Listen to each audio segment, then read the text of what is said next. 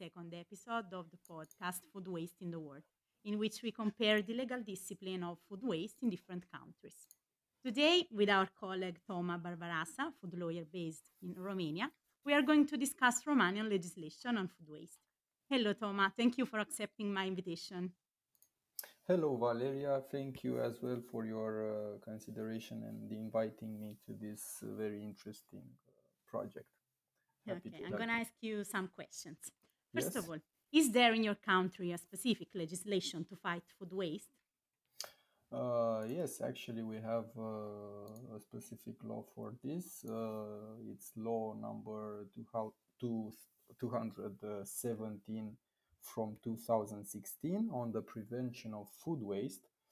And the law created some debate in practice because although it provides certain measures which can be taken by food operators to fight food waste, there is no specific obligation incumbent on such operators to actually donate food which is close to its expiry date. So, yes, we have... Sorry, go on. Which definition of food waste is provided by the law in your country? The same law defines food waste as the situation where the food exits or leaves the human consumption circuit because of the degradation, and therefore it is destroyed according to the legislation in force. So you have to also observe the environmental protection legislation as well when doing this. Okay, thank you. So you told there aren't tax incentives in case of donation of surplus food. There are some. The same law stipulates that if operators decide to sponsor, this means that giving food to specific operators who can receive it, this ensures a recovery of the related costs, because this is considered from a fiscal perspective as a credit, and is treated as such by the fiscal legislation. And also, as far as I know, this is also a practice among other EU member states in order to stimulate operators to do this fighting against food waste. Okay. And what does the law... Sorry, there's one more thing. Also, the fiscal code allows the deduction of costs generated by the writing off of expired assets. This is basically when you decommission them from the accounting records. So if operators do this and comply with the provisions of the food waste law, they can write off such assets, or they can transfer them for purposes of reintroducing into the commercial circuit, or also transform them into compost or biogas. Interesting. Okay. And what about shelf life of the products? What does the law say? Well, the law defines, there is a specific definition under the law that the date of minimum durability is the date until the foodstuffs preserve their specific characteristics, also with the observance of the legislation in force. So there's also another article which imposes on the competent authorities in this industry to properly inform final consumers as regards the date of minimum durability and also the food hygiene conditions. There are also some other relevant aspects as regards the date of minimum durability, as the law specifies that operators may take some measures. So like I said, there's no specific obligation, as the legal text literally says, may take measures. So in practice, this was actually very disputed by the practice and the operators, because for many operators it's easier and doesn't involve so many costs to donate than to destroy them. So it's simpler to destroy them than to donate. So yeah, coming back to the measures which operators may take, they may sell the products at a reduced price when they are close to the expiry of the date of minimum durability, or they also can transfer by donation the same food which is close to the expiry of the date of minimum durability. What's interesting is that operators who do this have to donate food to specific organizations, so they cannot do it to anybody. And such organizations have to be authorized from a sanitary, veterinary, and food safety perspective. As regards the products, they can be transferred anytime during the last 10 days of validity until the date of minimum durability expires. There are some exceptions as regards such products. These concern the perishable products.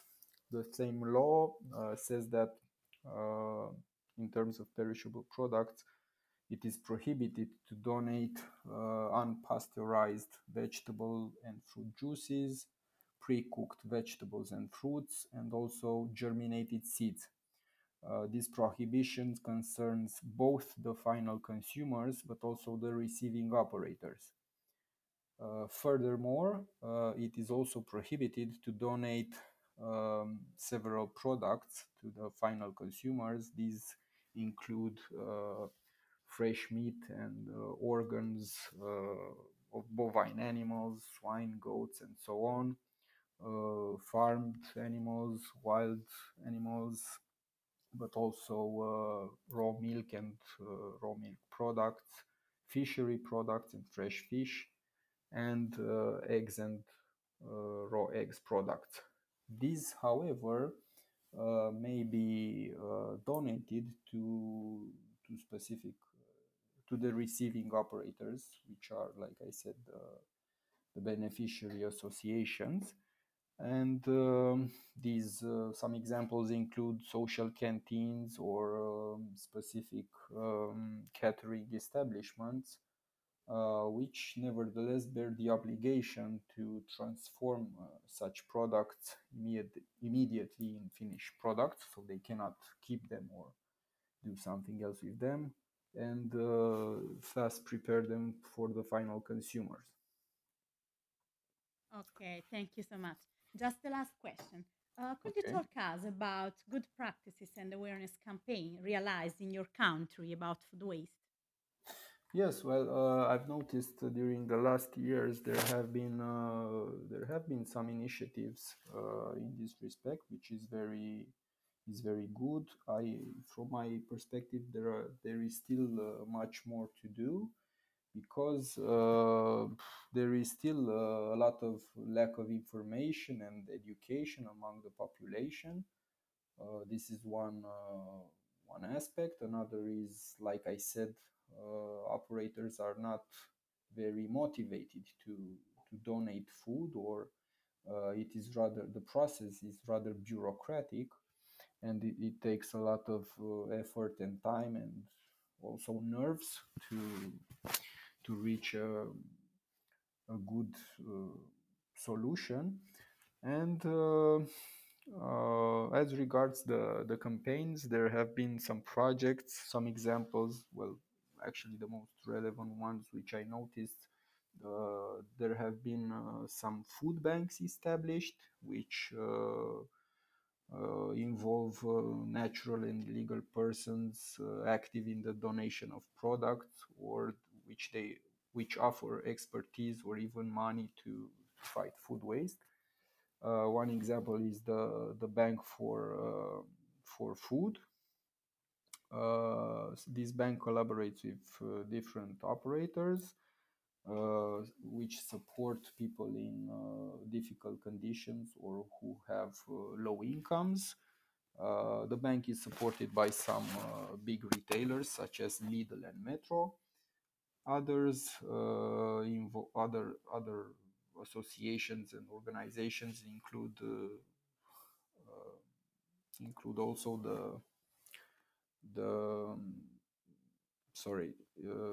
one of these associations is Mai Mult Verde, which is literally translated as more green. This is an association which initiated quite an interesting and important project, which also became pretty big. It's called Romania Against Food Waste, and it was done in partnership with Food Waste Switzerland and also the Public Participation Center. This is also an interesting project aiming to increase the role and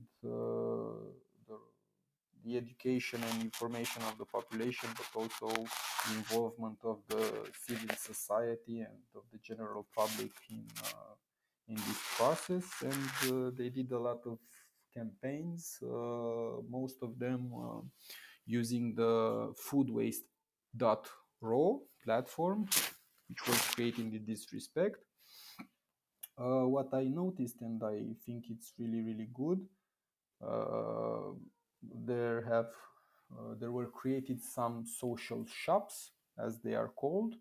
Somaro is, I think, the biggest one. It has already 3 shops in Bucharest, and planning also to expand in the country as well. I read some interesting interviews with the founder, which is actually an Austrian individual. And he said he had to fight a lot of bureaucracy and had to convince people that this is beneficial for authorities, but also for people in need. And essentially what these social shops do, basically it's like an ordinary shop which sells products close to their expiry date, but at very low prices. So it's designed to help people in difficult situations or who have really low incomes, and the prices are the price of the products is really low. So also from it's very interesting because from a psychological perspective, reading the interview of the founder, he said that this way people would never feel like they are treated differently. So even though they have low incomes, they can afford to buy some products, and the products are perfectly good or very good condition. So this is really good for them, and also for the persons involved in this process.